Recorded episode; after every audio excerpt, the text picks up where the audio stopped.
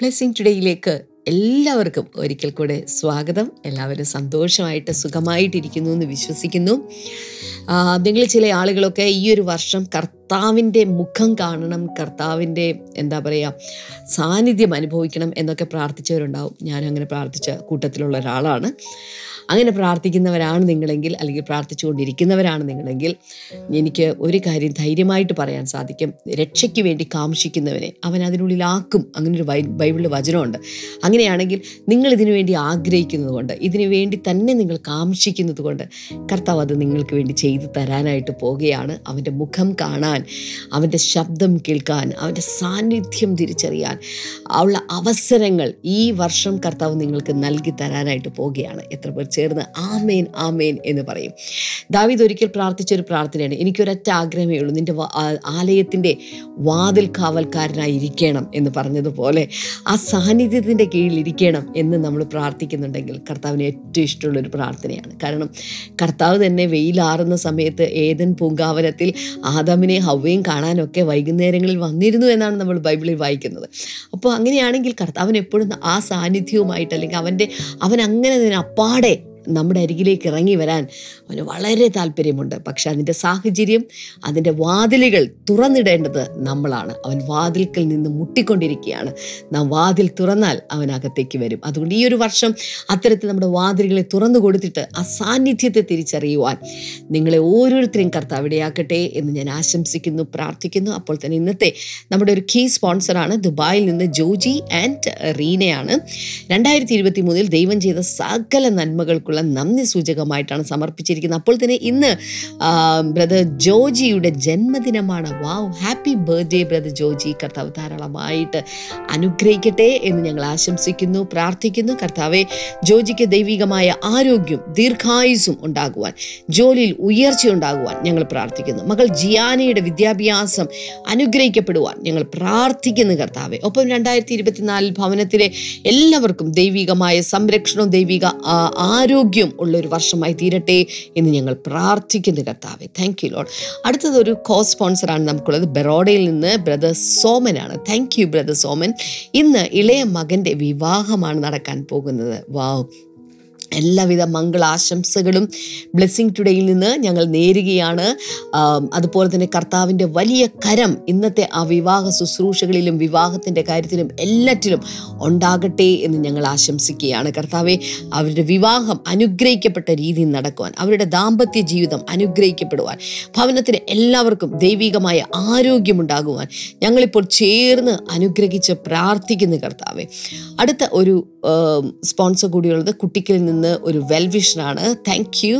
നമുക്ക് ഒരുമിച്ച് പ്രാർത്ഥിക്കാം. അവരുടെ യൂട്രസിലെ പ്രശ്നവും യൂറിനറി പ്രോബ്ലവും സൗഖ്യമാകുവാൻ, ഇളയ മകൻ 10ാം ക്ലാസ്സിൽ ഉയർന്ന മാർക്കോടെ പാസ്സാകുവാൻ, 2ാമത്തെ മകൻ്റെ വിദ്യാഭ്യാസവും ഭാവിയും അനുഗ്രഹിക്കപ്പെടുവാൻ, കുടുംബത്തിന് എല്ലാവർക്കും കർത്താവുമായിട്ട് ആഴത്തിലൊരു ബന്ധമുണ്ടാകുവാൻ, സ്വർഗീയമായ വഴികൾ, വാതിലുകൾ അങ്ങ് തുറന്നതിനായി നന്ദി പറയുന്നു യേശുവിൻ്റെ നാമത്തിൽ തന്നെ.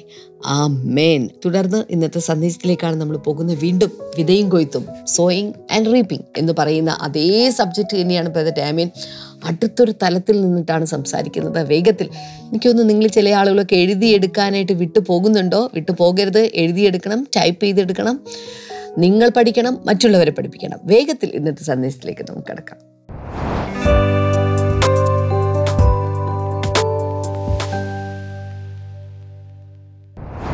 Welcome back. എല്ലാവരും സന്തോഷമായിരിക്കുന്നു എന്ന് വിചാരിക്കുന്നു. നമ്മൾ ഈ ആഴ്ചയിൽ ഫോക്കസ് ചെയ്തുകൊണ്ടിരിക്കുന്ന വളരെ പവർഫുള്ളായ ഒരു പ്രിൻസിപ്പിൾ, സോയിങ് ആൻഡ് റീപ്പിംഗ്, വിതയും കൊയ്ത്തും. എല്ലാവരും ഒന്ന് പറഞ്ഞേ, വിതയും കൊയ്ത്തും. നമ്മൾ തുടങ്ങിയത് ഉൽപ്പത്തി പുസ്തകം 1-ാം അധ്യായം 11-12 വചനങ്ങളിലാണ്. ദൈവം സൃഷ്ടിക്കുന്ന ആ ദിവസങ്ങളിൽ, ആ ഒരു ക്രിയേഷൻ വീക്കിൽ, സൃഷ്ടിച്ചുകൊണ്ടിരിക്കുന്നതിനിടയിൽ ദൈവം ഈ പ്രപഞ്ചത്തിലേക്ക് കൊണ്ടുവന്ന് ഇൻസ്റ്റാൾ ചെയ്ത ഒരു പ്രിൻസിപ്പിളാണ് വിതയും കൊയ്ത്തും. സസ്യങ്ങളും വൃക്ഷങ്ങളും സൃഷ്ടിക്കുമ്പോൾ കർത്താവ് പറയുകയാണ്, അതത് തരം വിത്തുള്ള സസ്യങ്ങൾ, അതത് തരം വിത്തുള്ള ഫലങ്ങളുള്ള വൃക്ഷങ്ങൾ ഒക്കെ ഭൂമിയിൽ ഉളവായി വരട്ടെ. അപ്പം ഞാനിങ്ങനെ മനസ്സിലിങ്ങനെ കാണുക, അത് പറയുന്ന സമയത്ത് മൈ ഗോഡ്, ലാൻഡ്, ഈ ഭൂമി ഇങ്ങനെ ഒന്നുമില്ലാതെ കിടക്കുന്ന ഭൂമിയിൽ നിന്നും പച്ച പുല്ലുകളും അതുപോലെ ഓഷധികളും കുറ്റിച്ചെടികളും വള്ളിച്ചെടികളും മുന്തിരി വള്ളി പോലെയുള്ള ഒത്തിരി ഒത്തിരി ഫ്രൂട്ട്സ് ഉണ്ടാകുന്ന ചെടികൾ, അതുപോലെ അധികം ഉയരമില്ലാത്ത വൃക്ഷങ്ങൾ, വളരെ ഉയരത്തിൽ വളരുന്ന റെഡ്വുഡ് ട്രീസിനെ പോലെയുള്ളത്, ഇങ്ങനെയുള്ളതെല്ലാം ഇങ്ങനെ മുളച്ച് വളർന്ന കയറി ഇങ്ങനെ വരികയാണ്. അപ്പം അതിലൊക്കെ അതത് തരം സീഡുമായിട്ടാണ് ഇതിങ്ങനെ വരവ്. എല്ലാത്തിനും അതതിൻ്റെതായ സീഡുണ്ട്. ഓരോ സീഡിലും അതിൻ്റെതായ റിട്ടൺ കോഡ്സ് ഉണ്ട്, എഴുതി വച്ചിരിക്കുകയാണ്. ഞാൻ ഇന്നലെ ഒരു അരിമണിയിൽ എഴുതപ്പെട്ട ബൈബിളിനെ കുറിച്ച് പറഞ്ഞു. മനുഷ്യൻ്റെ മിടുക്കാണ്, മനുഷ്യൻ വളരെ സ്കിൽഡായിട്ട് വളരെ സൂക്ഷ്മമായി ഈ കണ്ണുകൾക്ക് മനസ്സിലാക്കാൻ കഴിയുന്നതിനേക്കാൾ വായിച്ചെടുക്കാൻ കഴിയുന്നതിനേക്കാൾ ചെറിയ അക്ഷരത്തിൽ ഒരു അരിമണിയിൽ ബൈബിൾ എഴുതി വെച്ചു. അതൊക്കെ എവിടെയൊക്കെ മ്യൂസിയത്തിൽ ഇരിപ്പുണ്ടെന്നാണ് എൻ്റെ അറിവ്. എന്നാൽ പ്രത്യേക മാഗ്നിഫൈങ് ഗ്ലാസ്സിലൂടെ അത് വായിക്കാൻ കഴിയും. ഇതുപോലെ നമ്മുടെ ഈ കണ്ണുകൾക്ക് വായിക്കാൻ കഴിയുന്നില്ലെങ്കിലും ഓരോ വിത്തിലും, ഒരു കടുകുമണി എടുത്താൽ, ചീരയുടെ ഒരു വിത്തെടുത്താൽ അത് ഭയങ്കര ചെറുതാണ്, ഏതൊരു വിത്തെടുത്താലും അതിൻ്റെ വിത്തിൽ നമ്മുടെ നഗ്നനേത്രം കൊണ്ട് വായിച്ചെടുക്കാൻ കഴിയാത്ത വലിയ വലിയ നിഗൂഢമായ കോഡുകൾ കർത്താവ് എഴുതി വച്ചിട്ടുണ്ട്, നമുക്ക് മനസ്സിലാകാത്ത ഭാഷയിൽ എഴുതി വച്ചിട്ടുണ്ട്.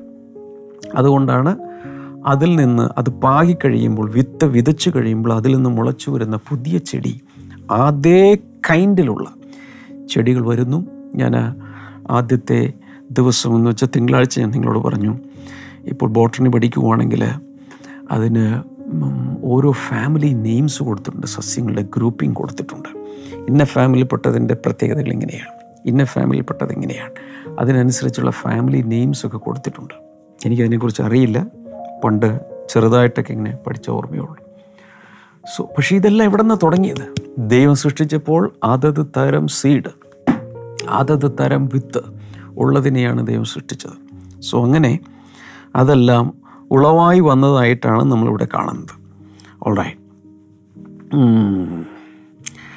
ദെൻ നമ്മൾ ഉൽപ്പത്തി പുസ്തകം 8-ാം അധ്യായത്തിൻ്റെ 22-ാം വചനത്തിൽ ഭൂമി ഉള്ളിടത്തോളം കാലം വിതയും കൊയ്ത്തും ഉണ്ടായിരിക്കും എന്ന് കർത്താവ് പറയുന്നു. ആ വിതയും കൊയ്ത്തും നടക്കാൻ വേണ്ടിയിട്ടാണ് വിവിധ രീതിയിലുള്ള ക്ലൈമറ്റുകളും സീസൺസും ഡേ ആൻഡ് നൈറ്റും എല്ലാം ദൈവം സൃഷ്ടിച്ചിരിക്കുന്നതായിട്ടാണ് എനിക്ക് മനസ്സിലായിട്ടുള്ളത്. അതുപോലെ സഭാപ്രസംഗം 3:2 നമ്മൾ കാണുന്നത് ജനിക്കാനൊരു കാലമുണ്ട്, മരിക്കുവാനൊരു കാലമുണ്ട്, അതുപോലെ തന്നെ നടുവാനൊരു കാലം, പറിക്കുവാനൊരു കാലം. അപ്പോസ്തലപ്രവൃത്തികൾ 17:26 നമ്മൾ കണ്ടത് ഒരു മനുഷ്യനിൽ നിന്നും ദൈവം ഭൂമിയിലുള്ള കോടിക്കണക്കിന് പേരെ ഉണ്ടാക്കി ഉളവാക്കി. പക്ഷെ അവിടെയും ഉള്ളത് സീഡ് പ്രിൻസിപ്പിളാണ്. അതല്ലാതെ ദൈവം ഓരോ തലമുറയും പ്രത്യേകം മനുഷ്യരെ ഇങ്ങനെ സൃഷ്ടിച്ചു വിടുകയല്ല.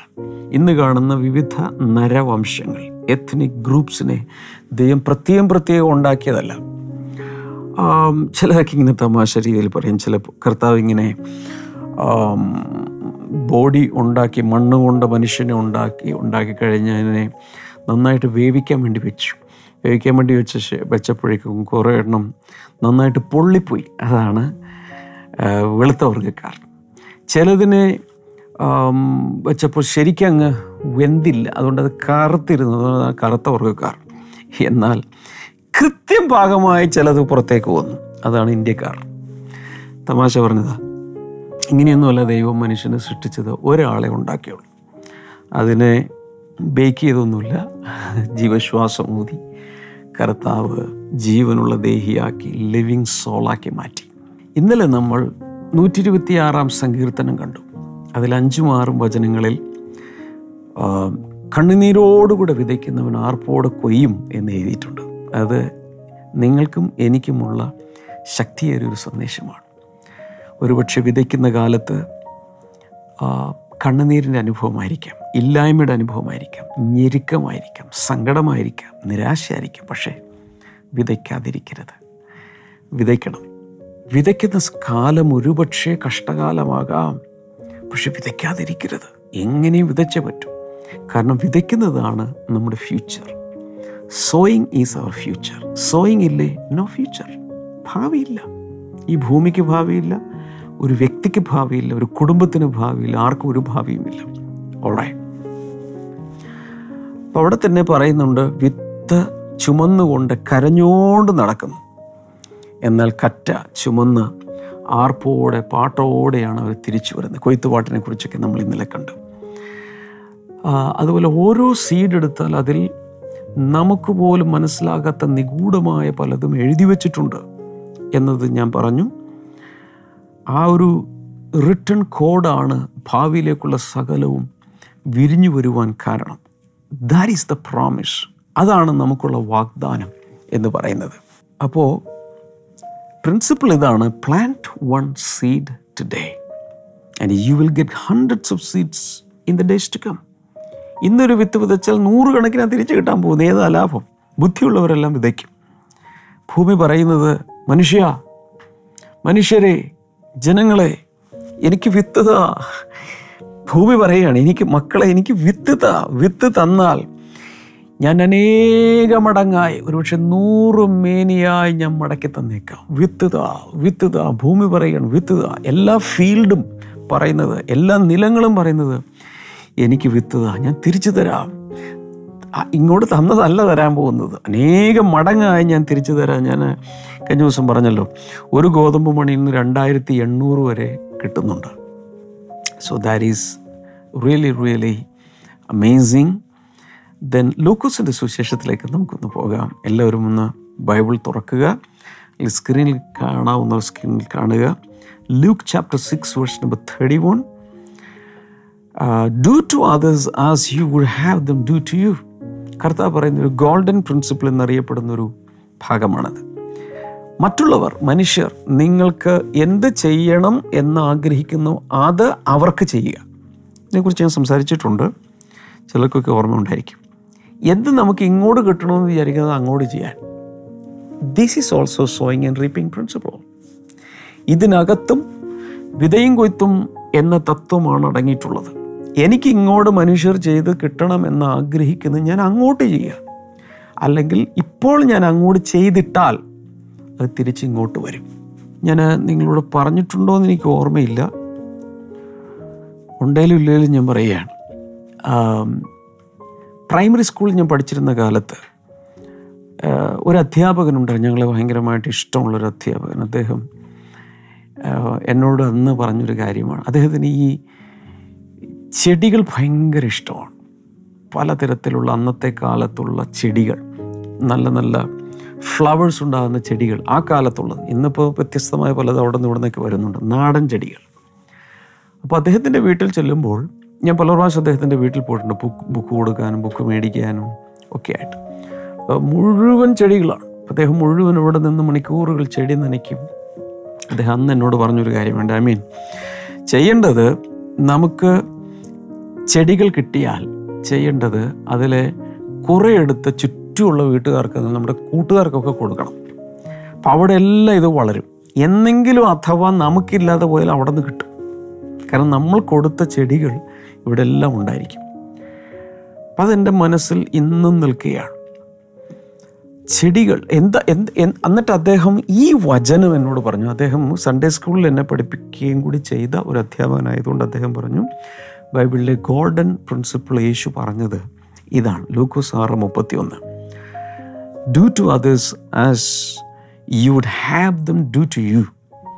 മനുഷ്യർ നിങ്ങൾക്ക് ഇങ്ങോട്ട് എന്ത് ചെയ്ത് കിട്ടണമെന്ന് ആഗ്രഹിക്കുന്നു അത് അങ്ങോട്ട് ചെയ്യുക, അപ്പോൾ തിരിച്ചു വരും. വേണമെങ്കിൽ നിങ്ങൾക്കൊരു അടുത്തൊരു 5-6 മാസം ഒന്ന് ടെസ്റ്റ് ചെയ്ത് നോക്കുക. പലരെ ഹെൽപ്പ് ചെയ്യുക, പല രീതിയിൽ പലർക്ക് വേണ്ടി പ്രാർത്ഥിക്കുക, ചിലരെ ഒന്ന് ടീച്ച് ചെയ്യുക. Help out others. മറ്റുള്ളവരെ പല രീതിയിൽ ഒന്ന് സഹായിക്കുകയൊക്കെ ഒന്ന് ചെയ്ത് നോക്കുക. കുറച്ച് കഴിയുമ്പോൾ മൈ ഗോഡ്, ഇങ്ങോട്ട് പലതും ചെയ്യുവാനും പല കാര്യങ്ങൾ ചെയ്യുവാനായിട്ട് ഇങ്ങോട്ട് വരും. എൻ്റെ ജീവിതത്തിൽ ഇതൊരു ഭയങ്കര ഒരു അനുഭവമാണ്. മറ്റുള്ളവർക്ക് ഞാൻ ചെയ്തു കൊടുക്കുന്നത് കുറേ കഴിയുമ്പോൾ ഇങ്ങോട്ട്, ഞാൻ പറഞ്ഞു കാണും, എൻ്റെ ഞാൻ രക്ഷിക്കപ്പെട്ട സമയത്തൊക്കെ ഒരു ദൈവദാസനെ ഞാൻ ഹെൽപ്പ് ചെയ്യുമായിരുന്നു. ഒരു 10-10.5 വർഷം ആ ഒരു ദൈവദാസൻ്റെ കീഴിലാണ് ഞാൻ നിന്നും വളർന്നത്. സോ ആ ദൈവദാസന് എല്ലാം ഞാൻ ചെയ്തു കൊടുക്കും. അദ്ദേഹത്തിന് വേണ്ടിയിട്ട് കടയിൽ പോവുക, റേഷൻ കടയിൽ പോവുക, കുട്ടികളെ കൊണ്ടുപോയി സ്കൂളിൽ ഡ്രോപ്പ് ചെയ്യുക, അവരെ തിരിച്ചു കൊണ്ടുവരിക, അവിടെയുള്ള അറിയാവുന്നതുപോലെയുള്ള ജോലികൾ ചെയ്യുക, അവിടെയുള്ള കൺസ്ട്രക്ഷൻ, അവിടെയുള്ള പെയിൻറ്റിങ്, ഇലക്ട്രിക്കൽ വർക്കുകൾ തുടങ്ങി എന്തെല്ലാം ഉണ്ട് അതെല്ലാം പറ്റാവുന്നതെല്ലാം ഞാൻ ചെയ്യുമായിരുന്നു. അതൊരു കാലമായിരുന്നു എൻ്റെ ചെറുപ്പകാലം. അതും നല്ല യൗവനം ആണ് എന്നോർക്കണം. ആ സമയത്ത് എല്ലാ പിള്ളേരും പന്ത് കളിച്ചും അത് ചെയ്തും ഇത് ചെയ്തും അതിനൊന്നും ഞാൻ എതിരല്ലേ. അവരുടെ ലൈഫ് കൂട്ടുകൂടി അങ്ങനെ നടക്കുന്ന കാലത്ത് എൻ്റെ ആ ഒരു കാലം, എൻ്റെ ആ ഒരു ടീനേജ് തുടങ്ങിയുള്ള കാലങ്ങളെല്ലാം ഞാൻ ഈ ഒരു ദേവദാസിൻ്റെ അദ്ദേഹത്തിൻ്റെ ഒരു ഹെൽപ്പറായി അദ്ദേഹത്തെ സപ്പോർട്ട് ചെയ്ത് അദ്ദേഹത്തിൻ്റെ ബാഗും തൂക്കി നടക്കുകയാണ്. ഒത്തിരി എന്നെ വീട്ടുകാരും നാട്ടുകാരും അധ്യാപകരും അറിയാവുന്നവരൊക്കെ ഒത്തിരി എന്നെ പരിഹസിക്കുകയും, ഞാൻ ഒരു പ്രോഗ്രാം ആയതുകൊണ്ട് എനിക്കിതിലൂടെ പറയാൻ പറ്റില്ല, അങ്ങനെയുള്ള വാക്കുകളൊക്കെ ഞാൻ കേൾക്കേണ്ടി വന്നു. അത്രയും വർഷങ്ങൾ, ഒരു പതിറ്റാണ്ട് മുഴുവൻ ഒരു ദൈവദാസന് വേണ്ടി ഞാൻ എൻ്റെ ജീവിതവും സമയവും കഴിവും എല്ലാം കൊടുത്തു. എന്നാൽ പിന്നീട് കർത്താവ് ഇങ്ങനെയൊരു മിനിസ്ട്രി ആരംഭിക്കേണ്ടതിന് കർത്താവ് എനിക്ക് നിയോഗം തന്നപ്പോൾ നൂറുകണക്കിന് ചെറുപ്പക്കാരെ ഇന്ന് എനിക്ക് ഹെൽപ്പായ ദൈവം തന്നു. അതിനെ വേണ്ടേ അന്ന് ഞാൻ വിതച്ചത് ഇന്ന് കൊയ്യുകയാണ്. എൻ്റെ കാര്യങ്ങൾ നോക്കാൻ, വീട്ടിലെ കാര്യങ്ങളും നാട്ടിലെ കാര്യങ്ങളും മിനിസ്റ്ററി കാര്യങ്ങളൊക്കെ നോക്കാൻ എത്രയോ ചെറുപ്പക്കാരെ കർത്താവ് ഇന്ന് എനിക്ക് തന്നിരിക്കുന്നു. ഞാൻ കഴിഞ്ഞ ദിവസം 126 സങ്കീർത്തനം കഴിഞ്ഞ ദിവസമൊക്കെ ഇന്നലേക്ക് എടുത്ത് പറഞ്ഞില്ലേ, വിത്ത് വിതയ്ക്കുന്ന കാലം കണ്ണുനീരിൻ്റെ കാലമാണ്, ഞെരുക്കത്തിൻ്റെ കാലമാണ്. ആ സമയത്ത് പലരും പറയും, അത് കളയല്ലേ, അത് ടൈം വേസ്റ്റ് ആക്കല്ലേ, ഉള്ളതുകൂടെ സ്കാറ്റർ ചെയ്യല്ലേ, ഉള്ളതുകൂടെ കൈമോശം വന്നാൽ പിന്നെ നിനക്ക് എന്തുണ്ട്, നിൻ്റെ ജീവിതം പോയില്ലേ എന്ന് പറയും. കർത്താവ് തന്നെ പറഞ്ഞു, തൻ്റെ ജീവനെ കളയുന്നവന് അത് കിട്ടും, തൻ്റെ ജീവനെ പിടിച്ചുകൊള്ളുന്നവന് അത് നഷ്ടപ്പെടും. Even your life can be a seed, your time can be a seed. ഇതെല്ലാം വിതച്ചാൽ മാത്രമേ, ഇന്നതിനെ പുറത്തേക്ക് ഒഴുക്കിക്കളഞ്ഞാൽ മാത്രമേ അത് തിരിച്ചു വരൂ. ഇത് ദൈവരാജ്യത്തിലെ ഒരാത്മീയ നിയമമാണ്. Natural man will not understand this. സാധാരണ മനുഷ്യർക്കൊന്നും ഇത് ഞാൻ ഈ പറയുന്നത് മനസ്സിലാകാൻ പോകുന്നില്ല. എന്നാൽ ആത്മീയരായി ദൈവവചനത്തിൻ്റെ ഭാഷ മനസ്സിലാകുന്നവർക്ക് ഞാൻ ഈ പറഞ്ഞ മനസ്സിലാകും. So quantity and quality of the seed increase through sowing and harvesting. ഓരോ പ്രാവശ്യം വിതയ്ക്കുമ്പോൾ, കൊയ്യുമ്പോൾ വിത്തിൻ്റെ ക്വാണ്ടിറ്റിയും ക്വാളിറ്റിയും കൂടിക്കൊണ്ടിരിക്കും. ഞാൻ പറഞ്ഞ് ശ്രദ്ധിച്ചായിരുന്നു, വിതച്ചില്ലെങ്കിൽ ഇതൊന്നും വർദ്ധിക്കാൻ പോകുന്നില്ല, വിതച്ചാൽ അതിൻ്റെ ഗുണമേന്മ വർദ്ധിക്കും, എണ്ണത്തിലും വർധനമുണ്ടാകും. വിതച്ചില്ലെങ്കിൽ അത് അതുപോലെ തന്നെ ഇരിക്കും.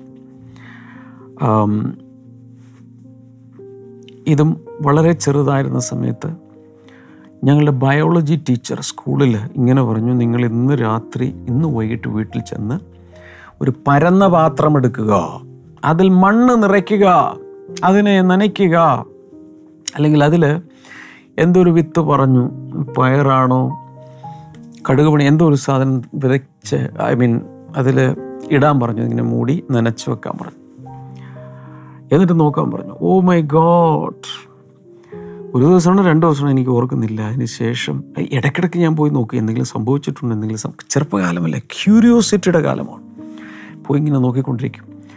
ഒരു രാവിലെ ചെന്ന് നോക്കുമ്പോൾ മൈ ഗോഡ്, ഈ വിത്തുകളിൽ ഇങ്ങനെ എൻ്റെ പുറത്തേക്കൊരു ഇളം ഐവറി കളറിൽ ഒരു സാധനം ഇങ്ങനെ പൊങ്ങി നിൽക്കുകയാണ്. കുറേ കഴിഞ്ഞ് നോക്കുമ്പോൾ അല്ലെങ്കിൽ പിറ്റേ ദിവസം നോക്കുമ്പോൾ അതിങ്ങനെ നിവർന്നിരിക്കുന്നു. അതിൽ ആ അകത്തുണ്ടായിരുന്ന അതിൻ്റെ പരിപ്പ് പോലെയുള്ളത് ഇങ്ങനെ വിടർന്നു വരിക, അത് രണ്ട് ഇലകളായി മാറുകയാണ്. അതിൽ നിന്നും വളർന്നു. Oh my God, the excitement was so huge. അപ്പോൾ ടീച്ചേഴ്സ് കുട്ടികൾക്ക് അതിൻ്റെ ഒരു അനുഭവം ഉണ്ടാകാൻ വേണ്ടി അല്ലെങ്കിൽ ഒരു ഹോംവർക്ക് പോലെ തന്നതാണ്. പിന്നീട് ക്രിസ്മസ് സീസൺ വന്നപ്പോൾ ഞാനിത് ഉപയോഗിച്ചു. എങ്ങനെയാണെന്ന് ചോദിച്ചാൽ, ക്രിസ്മസ് വീക്കൊക്കെ വരുന്നതിന് കുറേ മുമ്പ് കുറേ ഭാഗത്ത് ഈനോ കടുകുമണിയാണ് എന്തോ കുറേ അങ്ങ് മുളപ്പിച്ചു, എന്തോ പാത്രത്തിലോ പരന്ന എന്തിലൊക്കെയോ മുളപ്പിച്ചിട്ട് അതാണ് ക്രിസ്മസ് സീസണിൽ ക്രിബ് ഉണ്ടാക്കുമ്പോൾ, പുൽക്കൂടെന്നൊക്കെ പറയുന്നത് ഉണ്ടാക്കുമ്പോൾ അവിടെ ഈ ഇടയന്മാർ വരുന്ന ചെറിയ ക്രിബ് ഉണ്ടാക്കൂല, ഇടയന്മാർ വരുന്ന ഇതൊക്കെ ഉണ്ടാക്കുന്ന ആ ഭാഗത്ത് ഈ പുല്ല് മുളപ്പിച്ചെടുത്ത വിത്തിൻ്റെ പുല്ല് മുഴുവൻ കൊണ്ടുവന്ന് വെച്ച് ബൾബിട്ടു. അന്ന് കറണ്ടൊന്നുമില്ല, പക്ഷേ ബാറ്ററി കൊണ്ട് ബൾബ് കത്തിച്ചു. Oh my God. പക്ഷേ ഇതെല്ലാം എൻ്റെ ലൈഫിലെ ഒരു അനുഭവമായിരുന്നു. നിങ്ങൾക്കതുപോലെ അനുഭവങ്ങളുണ്ടായി കാണും. ഈ സോയിങ് ആൻഡ് റീപ്പിൽ ഇൻവോൾവ് ചെയ്യുന്ന മൂന്ന് ഏറ്റവും പ്രധാനപ്പെട്ട നിയമങ്ങളുണ്ട്, എഴുതി വെച്ചു. The three very important laws of sowing and reaping. Number one, you reap only if you sow. എഴുതി വെക്കുക. വിതച്ചാൽ മാത്രമേ കൊയ്യുവാൻ കഴിയൂ. അതൊരു മെസ്സേജായിട്ട് എടുക്കുക. വിതച്ചാൽ മാത്രമേ കൊയ്യുവാൻ കഴിയൂ. Number two, you reap what you sow. എന്താണോ വിതയ്ക്കുന്നത് അതാണ് കൊയ്യുന്നത്. എന്താണോ വിതയ്ക്കുന്നത് അത് മാത്രമേ കൊയ്യൂ. Number three, you reap more than what you sow. വിതയ്ക്കുന്നതിനേക്കാൾ എല്ലായ്പ്പോഴും കൂടുതലായിരിക്കും കൊയ്യുന്നത്. ഈ മൂന്ന് നിയമങ്ങൾ വളരെ വളരെ പ്രധാനപ്പെട്ടതാണ്. മൂന്നെണ്ണം ഒന്നുകൂടി പറഞ്ഞോട്ടെ. You reap only if you sow. വിതച്ചാൽ മാത്രമേ കൊയ്യാൻ കഴിയൂ. Number two, you reap what you sow. എന്താണോ വിതയ്ക്കുന്നത് അത് മാത്രമേ കൊയ്തെടുക്കാൻ കഴിയൂ. Number three, you reap more than what you sow. എന്താണോ വിതയ്ക്കുന്നത് അതിനേക്കാൾ അധികം ഒരു വർധനവോടുകൂടെ കൊയ്തിരിക്കും. ഈ മൂന്ന് കാര്യങ്ങൾ നമ്മൾ മറക്കരുത്. ഞാൻ വീണ്ടും പറയുന്നു, ഇത് അഗ്രികൾച്ചറൽ ലെസൺ അല്ല. I am talking about your life. I am talking about your future. ഇന്നത്തെ നിങ്ങളുടെ ജീവിതം മാത്രമല്ല, ഭാവിയിലേക്കുള്ള നിങ്ങളുടെ ജീവിതവും ഡിപ്പെൻഡ് ചെയ്തിരിക്കുന്ന ഈ കാര്യങ്ങളിലാണ്. അതിൽ ഒന്നാമത്തെ എല്ലാവർക്കും അറിയാം, വിതച്ചാലേ കൊയ്യൂ. എല്ലാവരും ഒന്ന് പറഞ്ഞേ, വിതച്ചാൽ മാത്രമേ കൊയ്യൂ.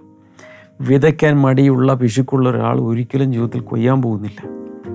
എന്നാൽ രണ്ടാമത്തേത് പറയുന്നത്, you reap what you sow. എന്താണോ വിതയ്ക്കുന്നത് അതാണ് കൊയ്യുന്നത്. നെൽവിത്ത് വിതച്ചാൽ നെല്ലാണ് കൊയ്യാൻ പോകുന്നത്, ഗോതമ്പ് വിതച്ചാൽ ഗോതമ്പാണ് കൊയ്യാൻ പോകുന്നത്, ചോളം വിതച്ചാൽ ചോളമാണ് കൊയ്യാൻ പോകുന്നത്, പയർ വിതച്ചാൽ പയറാണ് കൊയ്യാൻ പോകുന്നത്. മാവിന് വേണ്ടി ആണ് വിതയ്ക്കുന്നതെങ്കിൽ, മാങ്ങയുടെ വിത്ത് ആണ് വിതയ്ക്കുന്നതെങ്കിൽ നിങ്ങൾ കൊയ്യാൻ പോകുന്നത് മാംഗോസാണ്.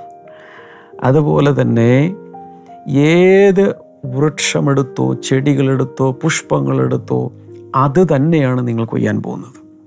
എന്നാൽ if you sow kindness you will reap kindness. If you sow love you will receive love back. If you bless others you will be blessed back. കാശ് കൊടുത്ത കാശ് കിട്ടും. Give and it shall be given unto you. പണമാണ് വിതയ്ക്കുന്നതെങ്കിൽ പണം തിരിച്ചു കിട്ടും. പുഞ്ചിരി വിതച്ചാൽ പുഞ്ചിരി തിരിച്ചു വരും. നിങ്ങൾ ഒരാളെ നോക്കി ഇങ്ങനെ പുഞ്ചിരിച്ചാൽ തിരിച്ച് പുഞ്ചിരി വരും. ഒരാൾ നോക്കും, ക്രോധത്തോട് നോക്കുകയാണെങ്കിൽ അതായിരിക്കും തിരിച്ചു വരുന്നത്. മിററിൽ നോക്കി ചെയ്ത് നോക്കിയാൽ മതി, കണ്ണാടിയിൽ നോക്കിയിട്ട് ചെയ്യുക, അത് തന്നെ ഈ ഭൂമിയിൽ കിട്ടും. The whole world is a mirror. നമ്മൾ എന്ത് ചെയ്യുന്നതാണ് പ്രതിഫലനമായി നമുക്ക് തിരിച്ചു വരാൻ പോകുന്നത്. സോ അടുത്തത്, you reap more than what you sow. എപ്പോഴും വിതയ്ക്കുന്നതിനേക്കാൾ കൂടുതൽ കൊയ്യും. മാത്യു 13:8, മത്തായിയുടെ സുവിശേഷം 13:8 പറയുന്നത്, still other seed fell on good soil where it produced a crop 100, 60 or 30 times what was sown. ആ ഉപമ നമ്മൾ ഏതെങ്കിലും ഒരു സമയത്ത് കുറച്ചുകൂടി ഡീറ്റെയിൽ ആയിട്ടൊക്കെ ചിന്തിക്കാൻ പോകുന്നുണ്ട്. തൽക്കാലം ഇത് ഞാൻ പറഞ്ഞു വിടട്ടെ. കർത്താവ് പറഞ്ഞ ഉപമയാണ്. അവിടെ നല്ല നിലത്ത് വീണ വിത്തുകൾ വലിയൊരു വിളവ് കൊടുത്തു. അവിടെ പറയുന്നത് 100, 60, 30 മേനിയാണ് വിതച്ചതിൻ്റെ 100 മടങ്ങ്, 60 മടങ്ങ്, 30 മടങ്ങ് ആയി അതിനെ തിരിച്ചു കിട്ടി. സോ ഞാൻ പറയാൻ വന്നത് ഈ 3 പ്രിൻസിപ്പിൾസ് നിങ്ങളുടെ ജീവിതത്തിൽ മറക്കരുത്. അതെല്ലാവരും ടൈപ്പ് ചെയ്ത് വെച്ചു, അല്ലെങ്കിൽ എഴുതി വെച്ചു, ലൈവ് ചാറ്റിലിടുക, അനേകർക്ക് ഇന്ന് തന്നെ അയച്ചു കൊടുക്കുക, വാട്സപ്പിലൊക്കെ ഈ പ്രിൻസിപ്പിൾ അങ്ങ് അയച്ചു കൊടുക്കുക, ട്വീറ്റ് ചെയ്യുക, ഫേസ്ബുക്കിലിടുക, ഇൻസ്റ്റഗ്രാമിലിടുക, എവിടെയെങ്കിലുമൊക്കെ കൊണ്ടുപോയിട്ടു ലോകത്തെ അറിയിക്കുക. ഈ 3 പ്രിൻസിപ്പിൾ ഇമ്പോർട്ടൻ്റ് ആണ്. And that is your future.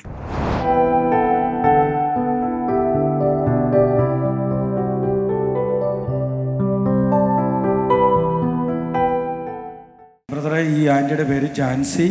തൻ്റെ കയ്യിലിരിക്കുന്ന കുഞ്ഞ് തൻ്റെ മകളായ സ്മിതയുടെ ആണ്. ഈ ആൻറ്റി പറഞ്ഞത് എങ്ങനെയാണ്, കാരണം വിവാഹം കഴിഞ്ഞ 6.5 വർഷത്തോളം കുഞ്ഞുങ്ങളുണ്ടായിരുന്നില്ല, ട്രീറ്റ്മെൻറ്റും കാര്യങ്ങളും നടത്തിയില്ല. പക്ഷേ ഇവർ പ്രാർത്ഥിക്കും. കാരണം 10 വർഷമായിട്ട് ഈ ആൻറ്റി നമ്മുടെ ബ്ലെസ്സിങ് ടുഡേ പ്രെയർ പ്രോഗ്രാം കാണുന്ന ഒരു ആൻറ്റിയാണ്.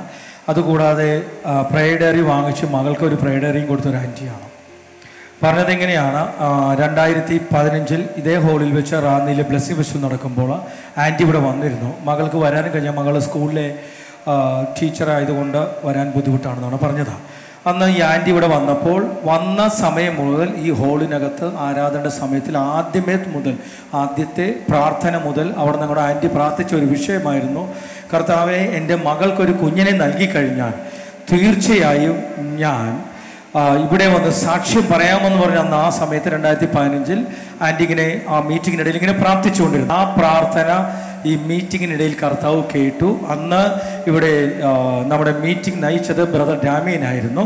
അന്ന് അദ്ദേഹം പ്രധാന ആരാധന സമയത്ത് ആരാധന നയിക്കുന്ന സമയത്ത് അതിനിടയിൽ പല രോഗവിവരങ്ങൾ വിളിച്ചു പറഞ്ഞ് പ്രാർത്ഥിച്ചിരുന്നു. പല വിഷയങ്ങൾക്ക് വേണ്ടി അദ്ദേഹം വിളിച്ചു പറഞ്ഞ് പ്രാർത്ഥിച്ചിരുന്നു. അതിനിടയിൽ ഈ ആൻറ്റിയുടെ പ്രാർത്ഥനാ വിഷയം ഡാമൻ ബദർ വിളിച്ചു പറഞ്ഞു.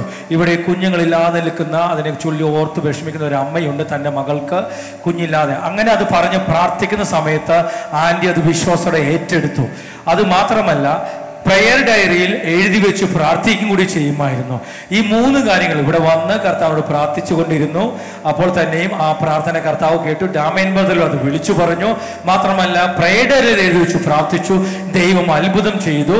6.5 വർഷമായി കുഞ്ഞുങ്ങൾ ഉണ്ടാകാൻ ഒരു സാധ്യതയുമില്ലാത്തടത്ത് 2015 ബ്ലെസ്സിംഗ് ഫെസ്റ്റിവൽ വന്നു.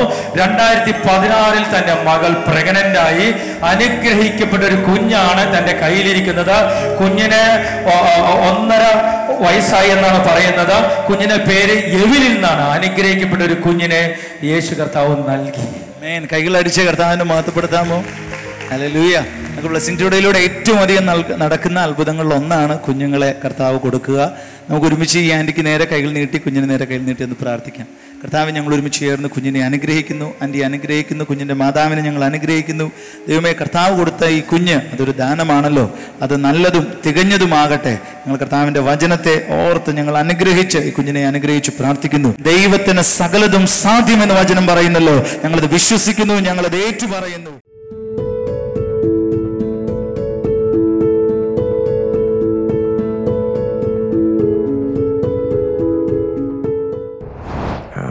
ഞാനിപ്പോൾ നിങ്ങൾക്ക് വേണ്ടി പ്രാർത്ഥിക്കാൻ പോകും. കർത്താവെ, അങ്ങയുടെ നാമത്തിൽ ജനങ്ങളെ അനുഗ്രഹിക്കുന്നു.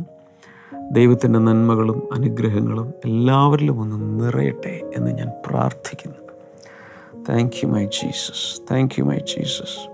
ഈ സമയത്ത് കർത്താവെ, രോഗികളെ സൗഖ്യമാക്കുന്നതിനായി നന്ദി പറയുന്നു. എന്തോ ഈ ഡയജസ്റ്റീവ് സിസ്റ്റം, ദഹന വ്യവസ്ഥയ്ക്ക് തന്നെ തകരാറ് സംഭവിച്ചിട്ട് മാസങ്ങളായി പ്രയാസം അനുഭവിക്കുന്ന ചിലരെ കർത്താവ് ഇപ്പോൾ സൗഖ്യമാക്കുന്ന. സ്കിൻ ഡിസീസുകൾ സൗഖ്യമാകട്ടെ. ത്വക്ക് രോഗങ്ങൾ ഇപ്പോൾ യേശുവിൻ്റെ നാമത്തിൽ സൗഖ്യമാകട്ടെ. അതുപോലെ കാലിൻ്റെ അടിയിൽ, ഉള്ളംകാലെന്ന് പറയുന്ന സോൾ പാർട്ടിൽ, ഇവിടെ എന്തൊരു വലിയ പ്രയാസം അനുഭവിക്കുന്നവരെ നിലത്തെ ചവിട്ടുവാൻ ബുദ്ധിമുട്ട്, അങ്ങനെയുള്ള ഒരാളെ കർത്താവ് ഇപ്പോൾ സൗഖ്യമാക്കുന്നു. In the name of Jesus ആ വിടുതലിപ്പോൾ സംഭവിക്കട്ടെ എന്ന് ഞാൻ പ്രാർത്ഥിക്കുന്നു.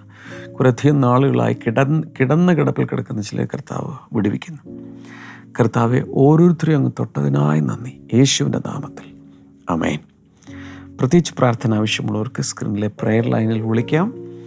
ബ്ലെസ്സിംഗ് ടുഡേ ബുക്സ് നിങ്ങൾക്ക് കരസ്ഥമാക്കാം. കർത്താവ് എല്ലാവരെയും ധാരാളമായി അനുഗ്രഹിക്കട്ടെ. നാളെ നമുക്ക് വീണ്ടും കാണാം. God bless you all. By.